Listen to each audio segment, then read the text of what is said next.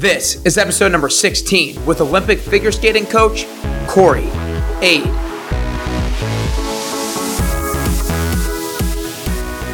Hey everyone, and welcome back to Nick Carrier's Best You podcast. Today I have a special episode that I know will be a game changer for you. When I bring podcast guests on, I know they are amazing individuals and I know they have a lot of value to offer, otherwise, I wouldn't bring them on. But Kori exceeded my expectations.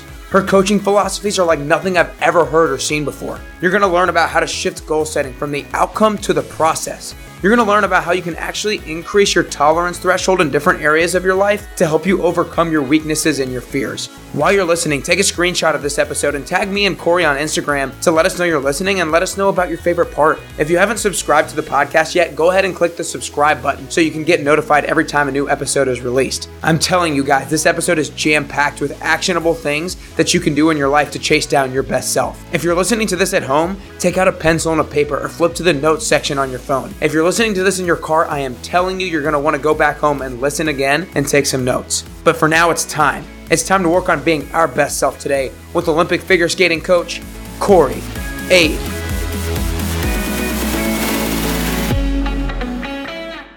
What's up, everybody, and welcome back to Nick Carrier's Best You podcast. I am absolutely fired up for the episode that you guys are about to listen to. I know it's going to be jam packed with value. We just spent about 30, 45 minutes going through some things uh, before we even got on camera and I could just I just knew how much value she was going to provide, and I knew she was going to exceed my expectations before we even got in here. Um, but this woman beside me, his name is Kori Ade. If you don't know her already, you should start to follow her. You should start to uh, see the different things that she puts out, and you start start to be witness to the things that she's creating because she makes an unbelievable impact with everybody that she works with. She's an amazing woman, amazing mom, and for her profession, she's an amazing, amazing figure skating coach. She's brought some people to the Olympics, um, which is an amazing accolade in and of itself. But to be honest with you, the thing that really drew me to her and the reason that she's on this show today is because of her holistic approach to coaching. She believes in such the importance of the mental and emotional aspect uh, of competing in, in sports and figure skating in particular.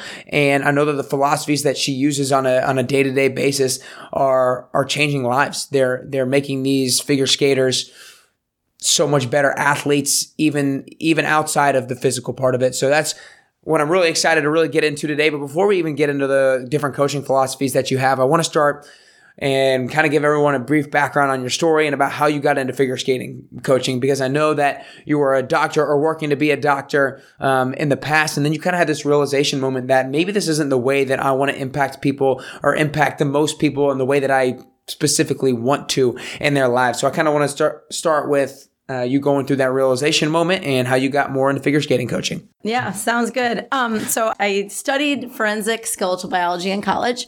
So um, I thought for sure I was going to just go that scientific route. I was really interested in in science and um, laboratory work and also patient care. So I've always had sort of an interest in helping people.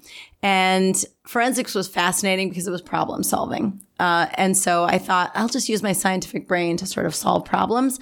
But what I realized is you can't really be proactive in that field at all. You know, you're constantly being reactive. You're constantly responding to something that's already happened. So it became old really fast. Um, sort of like your story of just realizing early on, my, uh, epiphany came in the middle of an autopsy, which okay. that's like a whole nother podcast we could talk about. But, uh, but yeah, it was in the middle of an autopsy and I realized, yeah, this is not for me.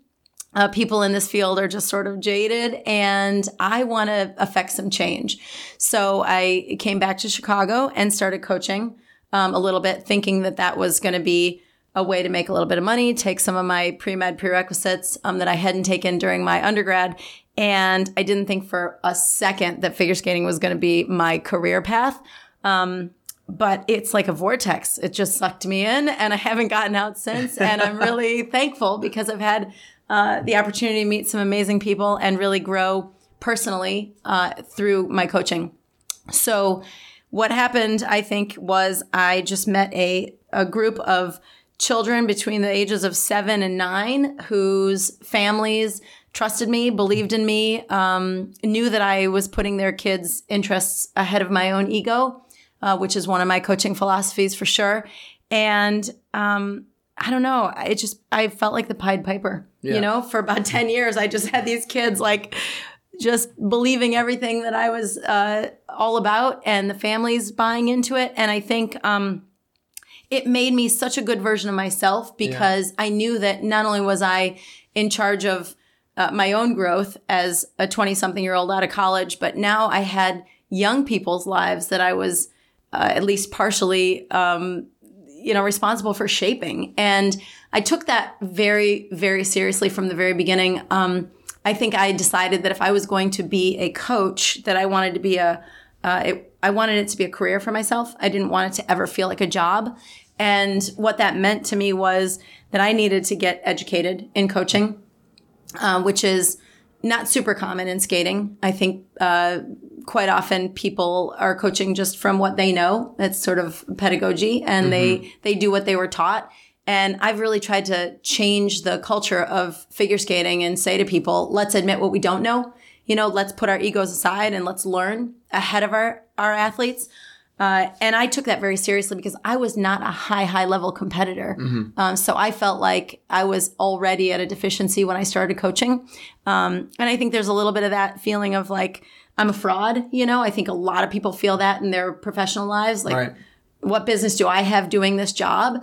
Um, but the way to fill in the gaps in that situation is just to go out and be proactive about your education.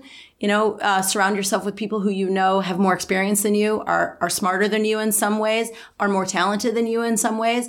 And so, very early on, I sort of equated myself to um, probably with that medical reference, equated myself to like a general practitioner. You know, I want to be seen as your head coach. I want to be seen as the person who's overseeing your wellness, right? If you're my athlete, Right. I want to be in charge of making sure that you're moving forward in life and you're healthy. But if you come to me with a skin problem, I know a dermatologist. If you come to me, you know, with a heart problem, I know a cardiologist. Right. So I'm pulling in people who have specialties that I knew uh, at that point could enhance what I was able to do.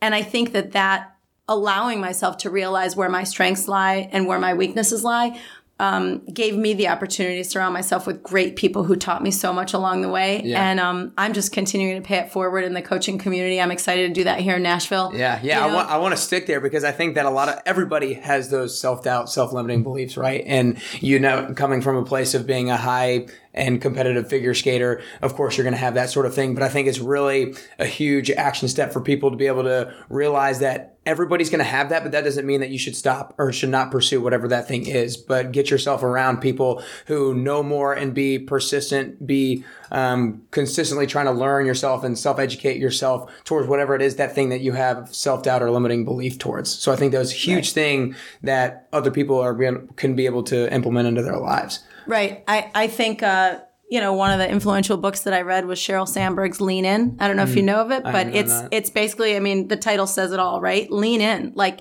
take a seat at the table, get up close, figure out what the discussion's about, you know, have have a role in it, be active.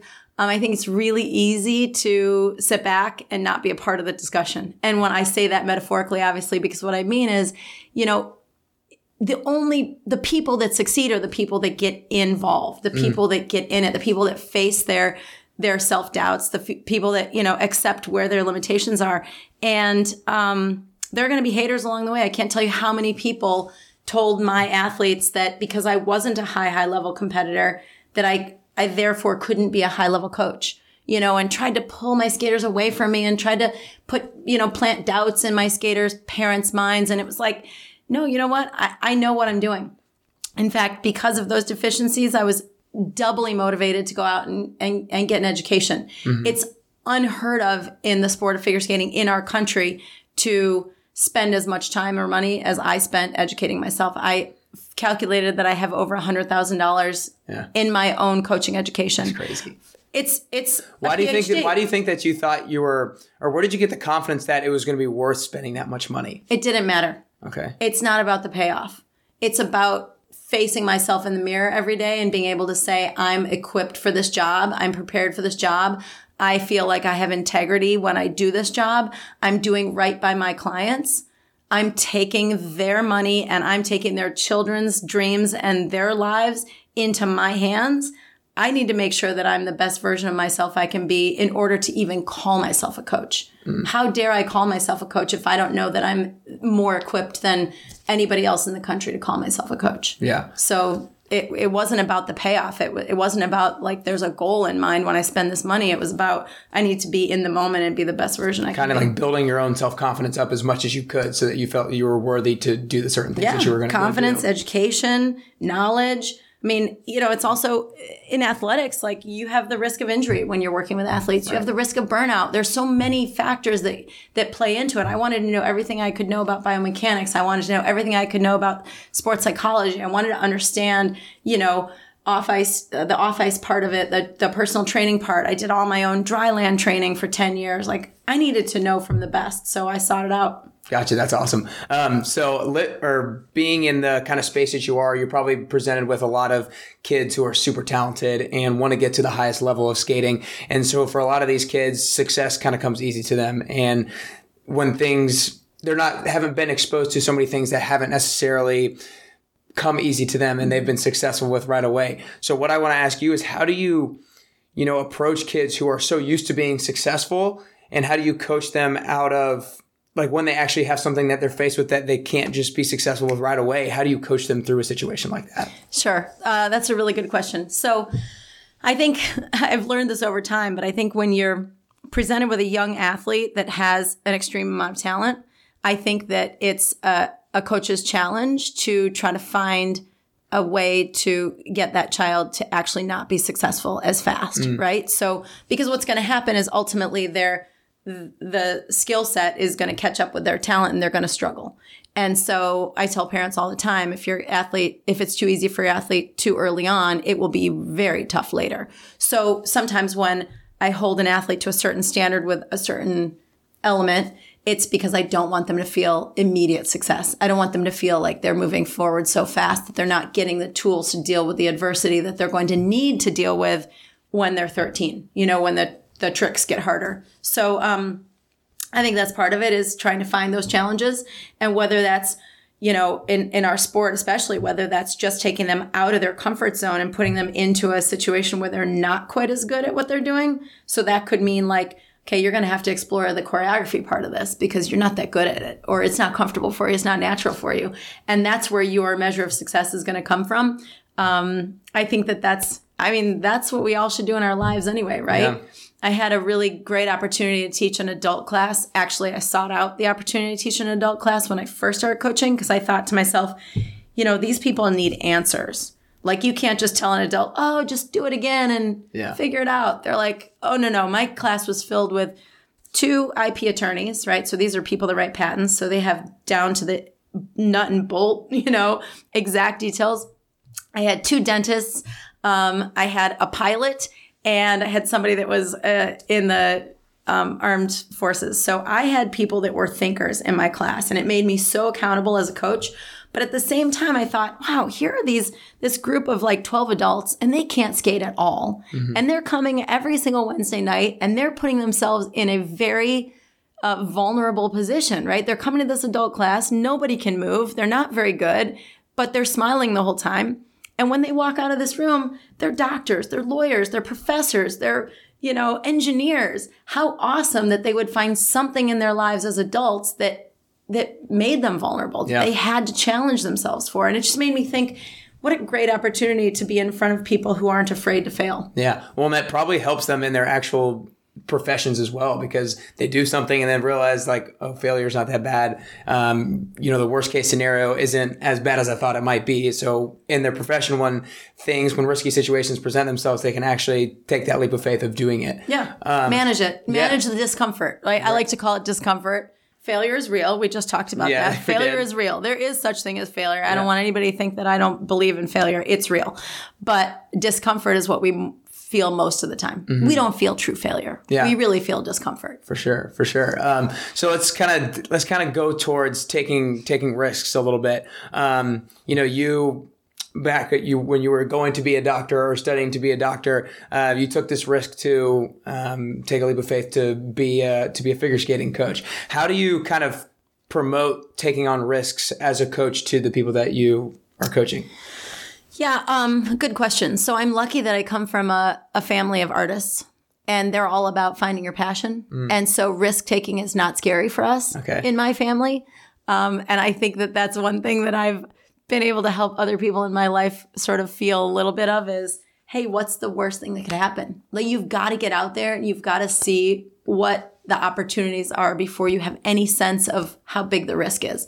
And obviously, we know that old cliche like the bigger the risk, the bigger the reward. But it's so true. Mm-hmm. If you stay in your comfort zone, if you keep doing what you're doing in the same method in which you're doing it, you can't really feel what your potential is. Yeah, I want to go back to something you just said. I think like go into it before you know how big of the risk is, because I think a lot of people when they think of an idea or they think of something that they want to do or a goal they want to go after, immediately they have all this energy like yes i'm going to go do it and then they kind of take some time to sit down break it down and figure out all these reasons why they shouldn't do it and then prevent themselves from doing it so i think that's huge and probably something that a lot of people don't maybe take that leap of faith originally um, Yeah, it's super easy to talk yourself out of Oh, anything sure. you want to talk yourself out of. I mean, you you know you can talk yourself out of getting up in the morning if you know you realize that the risk of people the do. risk of getting up is that I have to actually be active and do something. Mm-hmm. So uh, I have a funny exercise that I also do in my mental training class with my athletes where I'll say,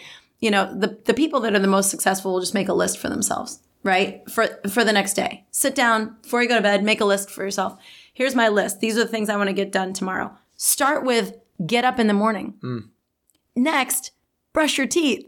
Next, all these arbitrary things that you know you're going to do anyway, because the more lines you get to draw through those, you know, that list, the more things you check off the list, the more successful you feel. oh yeah 100%. So, what's the difference between getting up in the morning, you know, and starting a new job? It's just another action that you're that you're taking. It's another thing to check off your list. So, I think if we don't look at, you know, this sort of one thing is a bigger risk than another thing. No, I risk, you know, crossing the street every day. I risk tripping over the carpet. Who cares? Like it's no no different than going for a jump you've never gone for on the ice or, you know, or extending your hand and meeting a stranger, someone you've never met before. Like mm-hmm. take that risk because you just don't know what's on the end of that opportunity. Yeah, I, I love that practice or that the yeah the thing that you talked about in terms of writing everything down that you're going to do and check it off the list. I don't probably do it maybe as to an extreme, but like I have that to do list right there and I write it down the night before. And Yeah. the first few I know I'm going to do them no matter what because I've implemented them as a routine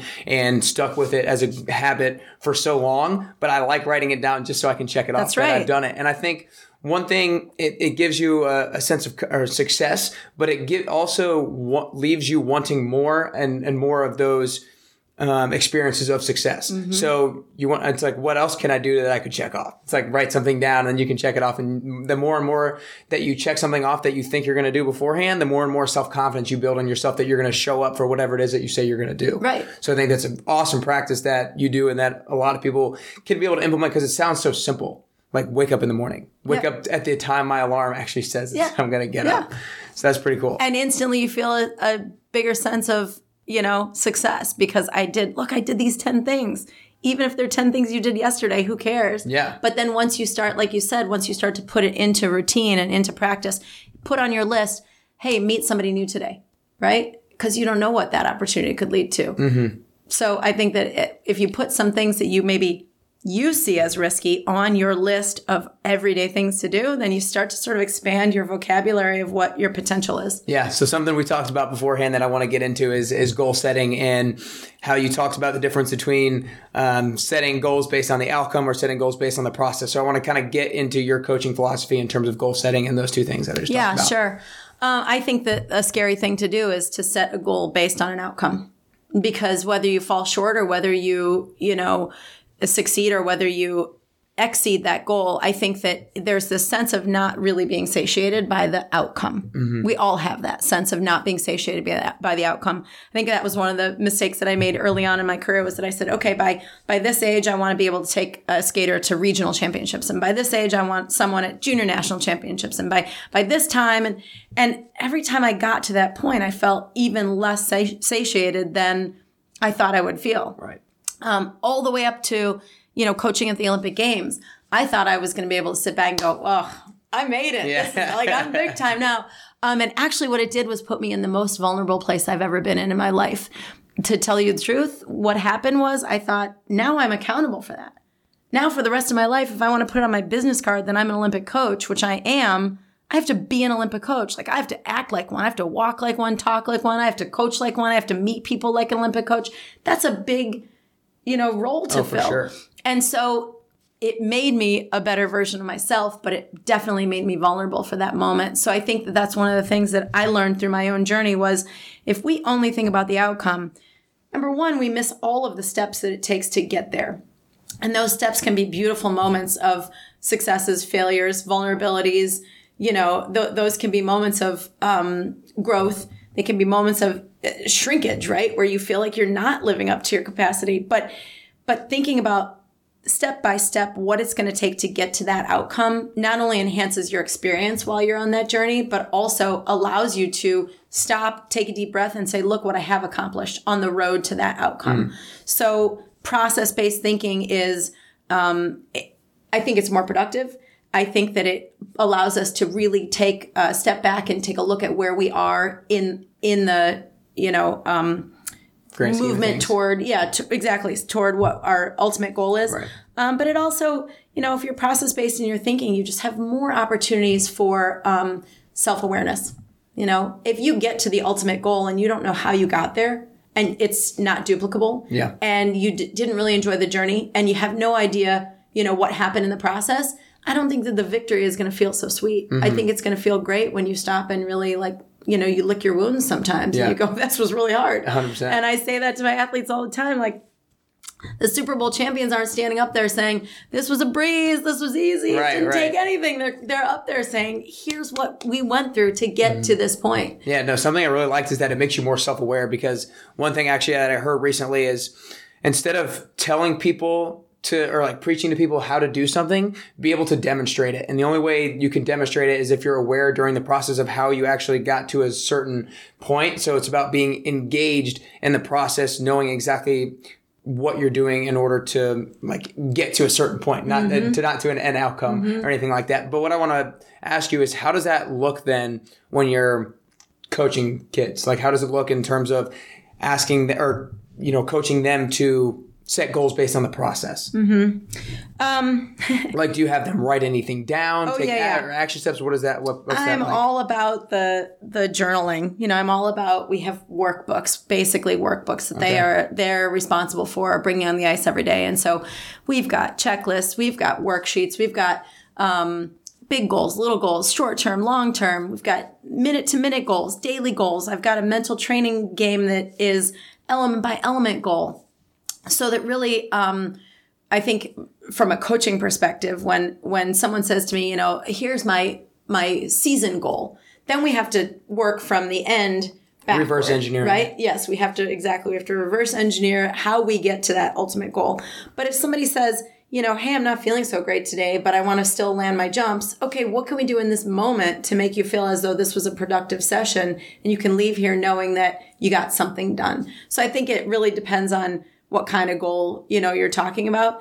Um, but but one of the other fun things about about goal setting is that it's it's pliable, right? You have to be able to adjust for everything that can come up, right?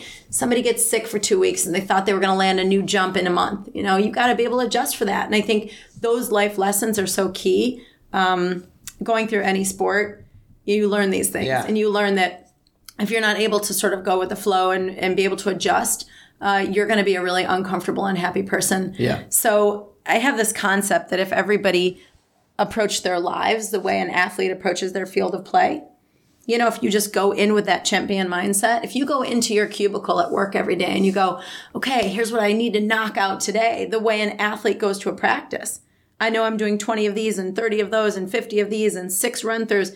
If you go to work that way every day and you approach it like you have that champion mindset, you're going to be efficient. You're going to be happier. You're going to be more productive. You're going to Yeah. feel like you got a lot more done and you'll probably leave work three hours earlier. So I just call that like championing your like your inner athlete as a person who's not an athlete or a former athlete? Okay. How do you champion your inner athlete every day of your life? Yeah, and I think the the life lesson in terms of you know setting a goal but letting it be pliable, being flexible. Um, I kind of picked out a, a moment, I guess, in your career when you were making the going to make the move from Chicago to Colorado, um, and then like the day before the moving truck came or whatever, the you didn't end up getting the job that Yeah. you originally thought you were Yeah. going to. So I guess let's talk a little bit more about kind of like what that mental process was like of, you know, having this goal, having this plan and having it laid out there and then realizing like, oh crap, I need to make some sort of shift. It doesn't matter. I mean, for me, you know, I just happen to have this crazy personality where it doesn't matter. I just look at it as, okay, this wasn't meant to be. This wasn't supposed to happen.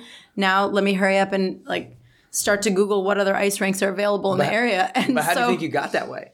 Uh, I think it's a combination of nature and nurture. I think, Okay. like I said, I was raised by these amazing artists that are just sort of like, you know, what's going to happen is going to happen. I mean, they were in art school in the 60s, so you can imagine.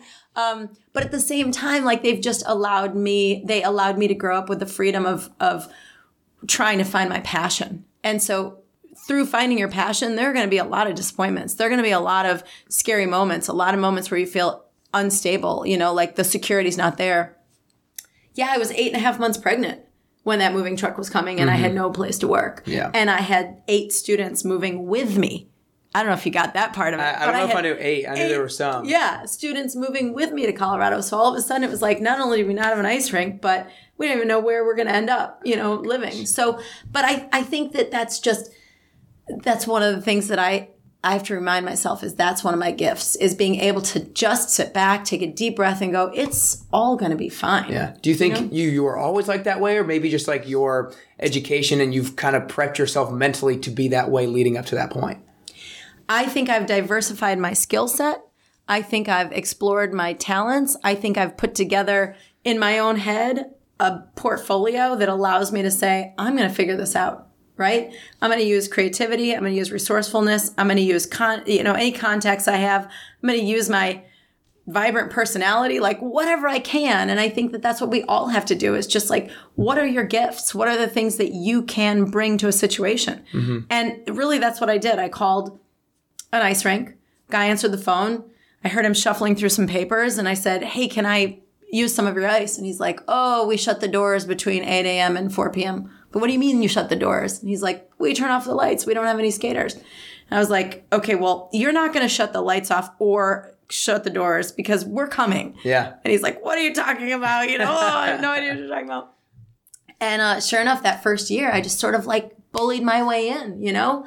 I just feel like wherever there's an opening, I'm just going to wedge myself in, open the door. And if I have to kick it in, I have to kick it in. But Yeah. like, you have to go out and create opportunities for yourself. They are not going to be created for you. And if they are, that's a lucky break. I, I I am curious because I think a lot of, I think obviously a lot of all of us as individuals is nature in terms of nature versus nurture. Yeah. But I'm interested, who do you think has been your biggest mentor throughout your life or biggest person who's taught you the most, whether it's coaching or whether it's just life in general? Oh, my parents, 100%. 100% my parents. And then, um, What do you think? What do you think the biggest lesson that your mom's taught you is? Um, my mom has taught me just to kind of be easygoing. My mom has taught me to just go with the flow. My mom has uh, been able to face a lot of kind of adversity and just like deal with it. She told me a story. I got to tell you the story because Okay. I didn't even know this. she told me a story because I was like, Mom, you know, I'm doing a lot of homemade gifts for Christmas this year. Like, you know, I'm in the process of a move and the budget's a little tighter than normal. And she's like, That's okay. She's like, Do you remember the time that we were really living like scarcely? Um, my parents are artists, as I said. She said, We found we found a a, a bunch of rotten apples. we found a bunch of rotten apples at a grocery store. Like they were selling them for $2 a bag. And she's like, we bought them and we took them home and we made applesauce for everybody for Christmas that year. Oh my gosh. And I was like, that's why I'm the way I am. I had no, like, I didn't remember that story, but it, it comes full circle for me that I realized, like, my mom wasn't not going to give Christmas presents. She wasn't going to not show up with things. She wasn't going to cry about it. She's like, we're going to buy these rotting apples and we're going to make applesauce. And she's like, we turned it into this awesome opportunity to like have a family event, make some applesauce, and then deliver these beautiful jars of applesauce. I'm like, that's my life, you know? Yeah. I can find the rotten apples. I can turn them into something really delicious. There so, you go. so it's, it's I like it. story. Yeah. No, that's a that's a cool story. What about your dad? Um, so my dad is like a philosopher, you know, Okay. he's just kind of this guy that That's like, where a lot of this comes from. yeah, he's he's like a deep thinker, and he's a person that uh, a little bit. Uh, yeah, my dad's really cool. Yeah. He's a really cool guy. He's very particular. He's very um, structured, but he's a hippie. He's an artist, and he's a free spirited person that doesn't ever play by the rules. You know, so rules in our house were very strict, but rules in life don't exist. Like whenever someone tells you you can't, you have to see where you can. Where if someone tells you to turn left, you got to decide if you can turn right. You know, mm-hmm. that's that's just his philosophy. Is like don't take things at face value and accept that that's just the way they are. It's okay to like bend the, the system. It's okay to change the thing. It's okay to get in there and, and be creative and rethink the way things are done. So that's been a huge lesson for me. Mm-hmm. So one thing a little bit we touched on before the interview is kind of being in the proper environment for your own success. So I want you to kind of talk about how you help others be in the proper environment and for their own success. And I don't even know if that's the right way to, to phrase it on my end, but I'm gonna I'm gonna Yeah, start there and let you kind of run with it. No, I think it is. I think that that's, you know, as a coach, I look at every athlete individually. And as I said, I sort of have to think of myself as a chameleon, right? Does this athlete need me to turn green right now? Do they need me to turn brown right now? Do they need me to crawl slowly? Do they need me to run? Like, what needs to happen so that in this moment that we're sharing our 20 minutes of time together, um, we can have, we can maximize our time. We can, like we said, sort of bring you to your potential in this 20 minute lesson. So I think that, um, we can all take a lesson from that. As parents like what do i need to do to meet my child where they need to be met? Uh, do i want them to conform to my way or do i want to look at my my child and say wow these are the gifts that my kid possesses. I have one daughter who's just like me. She thrives in chaos. I have another daughter that needs to see it laid out in front of her needs to know everything that's going to happen before she feels secure about it. So I find myself, even as a mom, looking at both of my kids differently and saying, okay, I know that for one, I need to lay it all out. She needs to understand what's coming and she can feel super empowered and super secure. And I know with the other one, if I try to give her too many details, she gets bored, she loses interest, and then the whole thing doesn't happen. So even that sort of lesson that I learned as a coach first, and now I can apply to, to parenthood, it can be valuable for, for every uh, situation in life, right? Yeah, I, don't think I've ever heard it necessarily described in that sense of because it's almost like adjusting who, not like adjusting who you are, but giving your showing yourself showing up a little bit differently depending on how that kid or how that student needs you at that at that uh, point in time. Do you feel like that's one of your biggest strengths as a coach? strength. That's what I do. That's what I do. I think I've learned to be a great technician. I think I've learned to to do everything that it you know takes to get somebody to their potential. But I think the the gift in what I do is allow myself to see where they are and where I need to meet them so that we can get to that place. Mm-hmm. Um, and how do you? What are what are some things that allow you to be able to do that? Putting my ego aside, I think that's huge. I think that a lot of people limit themselves because of their ego, right? They limit themselves in relationships with other people. They limit themselves in what they allow themselves to learn from other people, what how they allow themselves to grow in an environment because their ego is so in the way of them being able to just sit back and say, I got to put all my insecurities aside so that I can absorb everything possible out of this situation, right? And whether it's your ego uh, preventing you from feeling empowered, right? Like your ego is making you feel vulnerable. Or, I mean, I'm even thinking of somebody who goes into a, a gym to work out for the first time. Their ego is in the way of them actually getting the work done.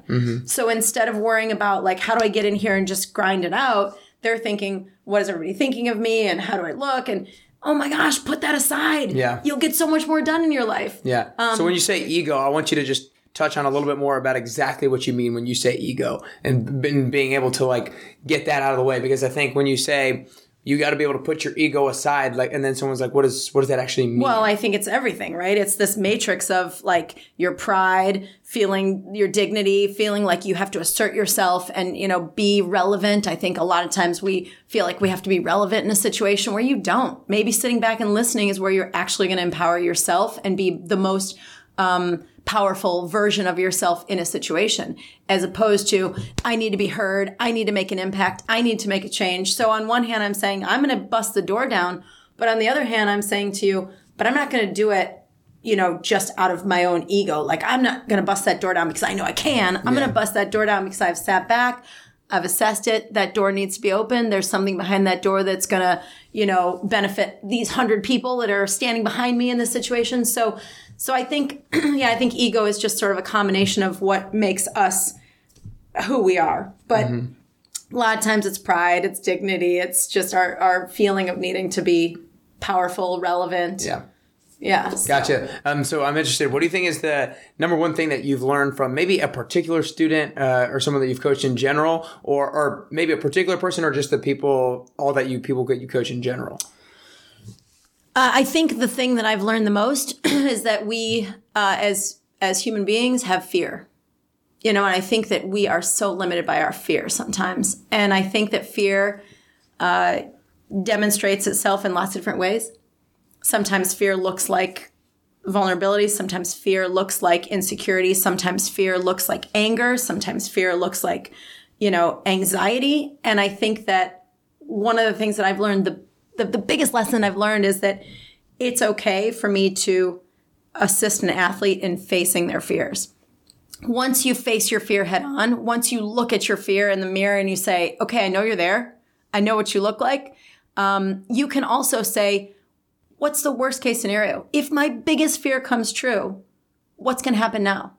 Is my family going to stop loving me? Is my coach going to abandon me? Is my support system going to go away? Am I going to lose my job? Is my relationship going to end? Whatever it is, like face what that fear is, accept what the outcome might be, and then decide whether your goal is bigger than your fear. And I think that that's one of the things I've learned the, the most about coaching, or through coaching, I should say, is that fear is a part of every equation and we just have to figure out where to where it is, uh, how much of a part it plays, and how we can put it in its place. Yeah, well, I think that last step is probably the step that most people don't really take is kind of putting them next to each other, the goal next to the fear. Like, is the goal actually bigger? Because I think if a lot of people even just like wrote it down on paper or spoke it out loud, they could hear themselves or see that the goal is so much bigger than the fear or the worst case scenario that they would actually move forward and do it. So I think that that's probably one of the biggest things that maybe you allow people to be able to see when you coach them, um, being able to see like the difference that Yeah. the goal is just so much bigger. Yeah, so do you think it- that's how you maybe talk coach people on how to just go for it? Definitely. in spite of the That's fear? definitely the way that we get it done because it, you have to be able to say, you know, if you're being paralyzed by your fear, right? You can't get to the goal. No matter what you do, you can't get to the goal because you are in a state of paralysis by analysis, as they say. Yeah. You know, you're just so worried about what could happen, what might happen. I might fall. I might not place where I want to place. Well, who cares? If you don't go for it full out with a fear put aside, you won't know because you're being driven by your fear. And we all know that when you're being driven by your fear, you're not in the best place that you could be mentally and emotionally. No doubt. Is there any, or how do you pull out fears from from the students or the people that you coach? Because I feel like a lot of times people are probably very hesitant in speaking that out loud or writing it down. Yeah. Very hesitant, but I think that it's, you know, it's a combination of building trust, right? So first, if you're going to let your innermost fears out, you need to be able to trust not just yourself to deal with it once you've said it or accepted it or allowed it to come out, but also the person you're talking to, right? So my job as a coach is to instill that trust in my athletes and be able to say, I, I need to, first of all, I can take the burden off of you. You can tell me your fear. I can actually hold on to it for you, right? So that you're free to go do your job unload your fear on me make me be the scapegoat. If it's easier for me to say to an athlete hey if you if you fail blame it on me. I've said that to athletes mm-hmm. before. Blame it on me. In your mind if that's what you have to do just do it. Mm-hmm. My coach was not a great coach. We, we weren't prepared. She didn't prepare me. Sometimes that lifts the burden. And that's a great example of me as a coach putting my ego aside. Right. right? I'm allowing you as my athlete to give me the fear unload it. I'll hold on to it. It's really heavy. It weighs a lot. It's really hard to carry. You can't go out there and be the best version of yourself in your athletic field of play if you're holding on to your fear. So give it to somebody. Give it to something. Gotcha. Some people write it down, they burn it, they sh- shred it, they what you know, there's Right. all kinds of different little ritualistic things you can go through, but I think it's been powerful for me to say, I'll take it. Mm-hmm. Right? No, that's cool. And I think a lot of people would, I bet all the, your, your people that you coach kind of feel a burden off their shoulders when Yeah. they get that. So I think that's really cool. So we talked about some of your strengths as a coach. Uh, is there any particular weaknesses that you've kind of pointed out that you're currently working on that you see as the biggest weakness in your coaching? Yes.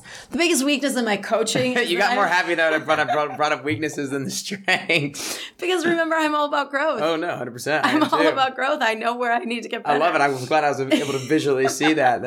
That- me do the fist pump. Right. Weakness. Um, you know, I think the biggest thing that I talk about with my athletes, I'm really open with my athletes' families, is I've struggled with ADD my whole life. This is something that I've dealt with. And I, I kind of want to be that like poster child for you can be successful with something like this that's just there constantly. Um, you probably got a sense of that when we were talking that I'm just a little bit all over the place. so it no, it is. It's it's one of the things that I it affects so many things. But for me, it's like, how can I be a better communicator? How can I be a little bit more uh, fluid in my conversation? How can I have more continuity in my thought? How can I, you know, communicate with my athletes in a way that they need to be communicated with? So, um, so how do you work on actually being more focused? I mean, it's being cognizant of it every moment. It's uh, being present. It's being accountable. Um, and it's a challenge. It's a total challenge. I don't know if you know anyone living with ADD, but it's hard. Yeah. I wouldn't be the coach I am today without it, but I also know that I can be a better version of myself because, you know, because I'm trying to put the pieces together and trying to make sure that I manage it. Yeah. So obviously, and what it's kind of how I started off uh, talking about how your approach is a holistic approach. Very, and every, as everybody can probably tell, the mental, emotional side of it is huge for you. Yeah. If you had to, I know it's not really. This is how it would actually break down in terms of like percentages. But what do you think? Like, how important do you think the mental and emotional side of it is next to like the physical and the actual? 99% of everything in life. It's 99% what you think, what you feel, how you approach it. It's Why? like 1% what you're capable of doing. Why? Because just your mindset and and the the faith you have in yourself and the the trust you have in your abilities. I mean, that's bigger than your actual abilities. Hmm. You know, many people phone it in until they figure it out, right? Many people. That whole fake it till you make it thing, that's real. That's really real. Yeah. You fake it till you make it if you have the confidence to fake it. But it's the people that don't have the confidence to fake it that will never actually make it. Mm. So many people enter into jobs they're not equipped to enter into, right? You come out of college and you have a degree and, and you get a job and you're like, I don't have the skill set for this. Yeah. My resume says I do, but I have no idea what I'm doing. You get in there, you throw yourself into the mix, and then you and then you succeed because you're learning through that process. I think the mental and emotional is 99% of of the equation of being successful in anything in life. I just do. You're going to get the skills. You're going to learn what you need to learn. You're going to figure out, you know, how to just just like we talked about with me, right? I know where my weaknesses are but I also recognize where my strengths are. So I'm going to use those strengths to pull my weaknesses up. That's great. And you so you've already mentioned a lot of different coaching tactics that you kind of use or practice that you use with the people that you coach. Um, is has there ever been one skater for whatever reason you couldn't figure out, or there was just one thing about him that you could not him or her that you could not turn them on to make them either practice harder or do something that you wanted them to do necessarily? Uh, I I want to say that through my career I've had shining moments with everyone, but I also want to say that I'm not the right coach for everyone. Right. So there have been athletes that don't want to approach it from the mental emotional standpoint. They want to just do it by rote. They want to just be told, do it again, do it again, move your elbow, move your arm, do this. And they just want that, you know, that methodical sort of coaching. Um, and I've had families come to me and say, we don't really need another mom. We don't really need someone, you know, helping to raise our kid. We just want a champion. Okay. And in that situation, I've had to say, I'm not the right person for you, right? Because I'm invested. I, like, I want to make sure we turn out uh, not just a great athlete, but a great person. I want to make sure that when this this athletic journey is over, they're not broken, they're not wounded, they don't have, you know, issues with their identity or their whatever it is. Like that's really important to me. So when families have said, we're just going to ignore the eating disorder and we're going to make a champion here, I've had to say, no, we're not. Yeah. if you can't, you know, if I can't be a part of making that person well, I don't want to be part of it at all. so that's been heartbreaking for me. But other than that, no, it's it's it's you know some of the classes that I that I took in college, my psychology classes that have just inspired me to like figure out every problem. That takes me right back to forensics, right? I was involved, interested, like dialed into the forensic thing. I want to be able to look at the the mystery and be able to solve it. So that's my goal with every athlete. Cool. That's great. So we talked about uh, your strengths and weaknesses, and then kind of how you go about pulling some of the things out of your your kids. And obviously, every single with every single person you coach, there's probably strengths and weaknesses. So how do you allow the the uh, the students and the people that you coach attack their weaknesses in the best way possible? Yeah, sure. I um I love to identify weaknesses. I came up with a, an exercise also through my, my mental training program. Um, I call it the threshold exercise because really it was one of those kind of midnight uh, aha moments that I had where I was thinking, you know, what really uh, is the distinction between people who are successful in this sport and people who aren't as successful in the sport? And and really, what I came up with is that the people that are more successful have a higher threshold for a lot of different things. And I came up with a, a list, a checklist of about 30 things that I think that those more successful athletes have a higher threshold for, including they have a higher threshold for pain. They have a higher threshold for vulnerability, for accepting criticism. They have a higher threshold for handling change. Um, they have a higher threshold for fear, dealing with fear. And the people that aren't as successful have a lower threshold for those things. So I came up with an exercise where you know, I list those 30 things and then I have my athletes sort of um, grade themselves. You know, where where's your threshold for change between one and ten? Where's your threshold for criticism? And it's interesting because they they're all over the map. Like I'm a five, I can't accept this, or you know, I'm a I'm a one. I hate it when people criticize me, or I hate to feel like I'm you know um, vulnerable. And so then we take a look at where their highest thresholds are maybe they have a really high threshold for pain.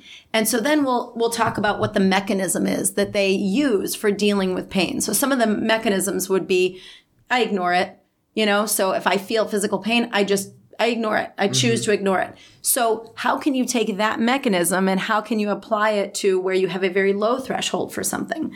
So can you learn to ignore feeling vulnerable? So it's it's been a really powerful exercise for a lot of athletes. Um, I'd like to write a book about it because Yeah. I think it's a I think it's a really powerful concept Definitely. that was like I said kind of one of my aha moments but but I think that that's been one of the really greatest exercises for people really recognizing like oh if my capacity for this particular thing were greater look how much more productive I would be or look how I'd be able to put my fear aside sort of like what we were talking about before and so um yeah it's just that understanding your threshold for different things that are holding you back Yeah. Have you applied the threshold practice in your own life or anything in particular? Very much of? so yeah very much so i've done my checklist several times um, it's you know you have to like i said you have to be able to be um, constantly working on it. It's not something that's going to change overnight. You can't say oh well tomorrow i'm not going to feel you know pain.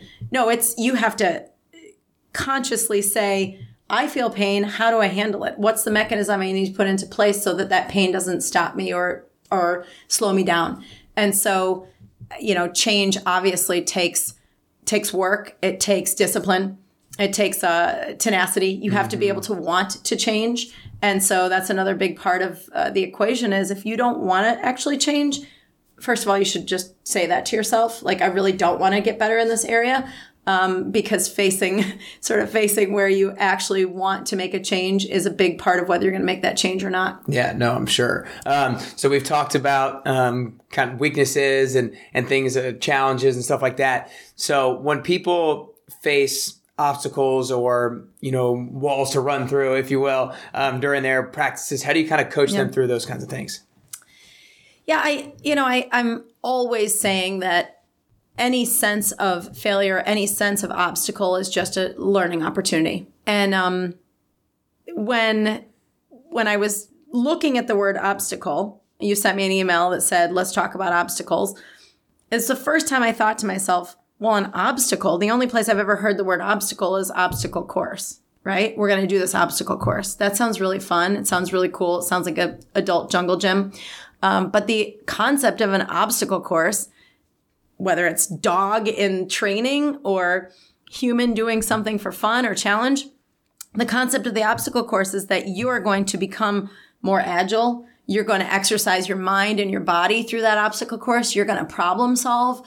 Um, you're going to have to be uh, be able to be flexible. You're going to have to be able to make on the spot decisions. Yeah. And so that obstacle course really is just a, an opportunity for growth and learning. So obstacles aren't actually things that you can't get over, around, under, through. Uh, you know, they're just they're things that are placed in front of you to prove to you that you have more learning to yeah, do. Yeah, no, I think that's great because I I think I have the same thought process as you in terms of I've, the only ter- time I've ever heard obstacle is obstacle course or like in motivational talks and yeah. stuff and stuff like that. So it's a really interesting way to look at it. I'm glad I was able to provide that. yeah, that. thank you. that spark, thank spark you. Like for you. That. So I'll take credit for some of that. I like that. Um, well, I always ask the la- same last couple questions um, to end things off. So uh, I always throw out the age number for the first one. Yeah. Uh, how, how old are you right now? 45. 45? Okay, yeah. gotcha. So in 10 years down the road, you're going to yeah. be 55. Oh, um, and obviously thanks. you have, right? Dang. A lot of, a lot of people do that. It's okay. It's okay. Um, um, but so obviously you have goals, processes that you're trying to put into place, things that you want to do, things that you want to create, things that you want to accomplish. Put yourself into 55 year old Kori's shoes. What have you done? What have you accomplished? And what are you currently doing? Yeah, I think the most important thing that I can do is raise two uh, independent daughters that are going to be productive members of society, that are going to contribute, that are going to be. Uh, awesome young women. So that's my number one goal is to just kick some butt as a mom. Mm-hmm. Uh, and then the next thing is we're here in Nashville implementing a program that took uh, about 18 months to write. And it's a, um, it's an awesome new concept in figure skating. And we hope that it's going to take off for many youth sports. Um, because it provides a certain transparency between coach, athlete, and parent. And uh, I think that's lacking in youth sports right now. So the most exciting thing right now on my plate is that we are creating a platform so that athletes, coaches, and parents can communicate in a way that has integrity so that um, coaches can't mislead families and, you know, tell athletes they have more potential than they have so that they really are always in an honest conversation with themselves about their um, their potential as athletes high end and low end mm-hmm. um, because I think that it's our job as uh, mentors to help athletes figure out what their perfect path is, um, to be able to figure out where their strengths lie and what they should be focused on. I think it's really sad when athletes are are led down a path that sort of has a dead end or isn't going to amount to what they thought it was right. going to amount to, where they could have shifted their focus and been much more successful. So I'm excited about this platform. It's called Sharp. It's um specialized high aptitude resource program. Um, and so in that way, I think this program is going to be huge. I'm excited about that, the growth of that and changing the culture of, of youth sports in that way. So yeah, I think that's where I'd like to be in 10 years. I'd like to impact a lot more people than the fishbowl of the ice rink. So right. Yeah. Well, very cool. That's, that's awesome. Well, before I la- ask the last question, I want to yeah. acknowledge you for basically a lot of different things, but the self confidence that you have, whether it's from nature or nurture, who knows? Probably, uh, like you said, a combination of both. But being able to like seek after your weaknesses and seek after the things that challenge you, the different obstacles and overcome them and to be able to take this holistic approach to to a sport because I think a lot of I think a lot of coaches simply want like what maybe some parents want like I just want to champion like ignore the eating disorder. But you have the the integrity to be like, no, wait, like I don't want to be a part of something that's avoiding who the actual person is is at a human being because at the end of the day, skating will end for for everybody at some point in time, and right. the human that they are is that much more important. So I want to acknowledge you for taking it that next step Thank outside you. of the the ice and outside of the ring, so which is really cool. Um, so the last question I always ask everybody yeah. is um, becoming the best version of yourself. To me, is a constant journey, and I don't think we're ever necessarily at that best version of ourselves. We always need to be chasing it down, uh, but I think it's also different for every single person. Everybody needs to kind of magnify their own magnify their own uniqueness um, and things of that nature. So, what I want to ask for you personally is if you could currently do or work on three things to become closer to the best version of yourself. What are those three things that you could do or three things that you could work on? Oh, for sure. Um, if I had time or could create time, I would be a student. I would take some more classes. I would continue to educate myself. Um, I would love to pursue, you know, another degree at some point in my life. I'm really interested in, um, you know, more sports psychology. I'm really interested in uh, biomechanics, just continuing my education. Mm-hmm. Um, so yeah, constantly be in in school if I could. And then um, I think just challenging myself to do something that's physically difficult for me. So um, I would love to, you know, do a triathlon. I would love to do something that's difficult for me, put myself in an uncomfortable position. Uh, and then I think that I would spend a little bit more time on me. So if I could create 24 more hours in each day, I'd go to school, I'd run, bike, and swim, and then I would like meditate or something. Yeah. I'd meditate and get a massage. well, Take are, care of me. well, I think that's a big thing that a lot of people don't really realize, and they neglect themselves and sometimes give too much to others. So it's it's good that you at least. Um, you know, pointing that out in yourself. Um, well, those are some three great, three great things. That's all we got. I appreciate you coming in. Thank you so awesome. much. There you have it. I hope you enjoyed this episode. Now it's time to act. Leave a like and a comment on YouTube. Subscribe to that page. If you're on iTunes, leave it a five star review. Help the show move up the ranks so more and more people can get access to it. Feel free to take a screenshot of this episode and let me know you're listening on Instagram. I wish I could have had another couple of hours speaking with Kori. Everything that she talked about today are things that I'm trying to learn. They're things that I want to help people with. This is why I do the podcast to learn as much as I can from amazing people and to spread the word to all of you guys so that you can have access to it and then implement it into your own lives. Obstacles are just an opportunity for growth and to get better. Set goals based on the process, not on the outcome, because when we strive for a specific outcome, we won't be left feeling satiated. We must be engaged and aware during the process. I hope you heard something today that inspires you or equips you to grow better today than you were yesterday. Thanks so much for listening. Keep taking consistent action every single day. Now it's time to go out and upgrade yourself today to get closer and closer to your best you.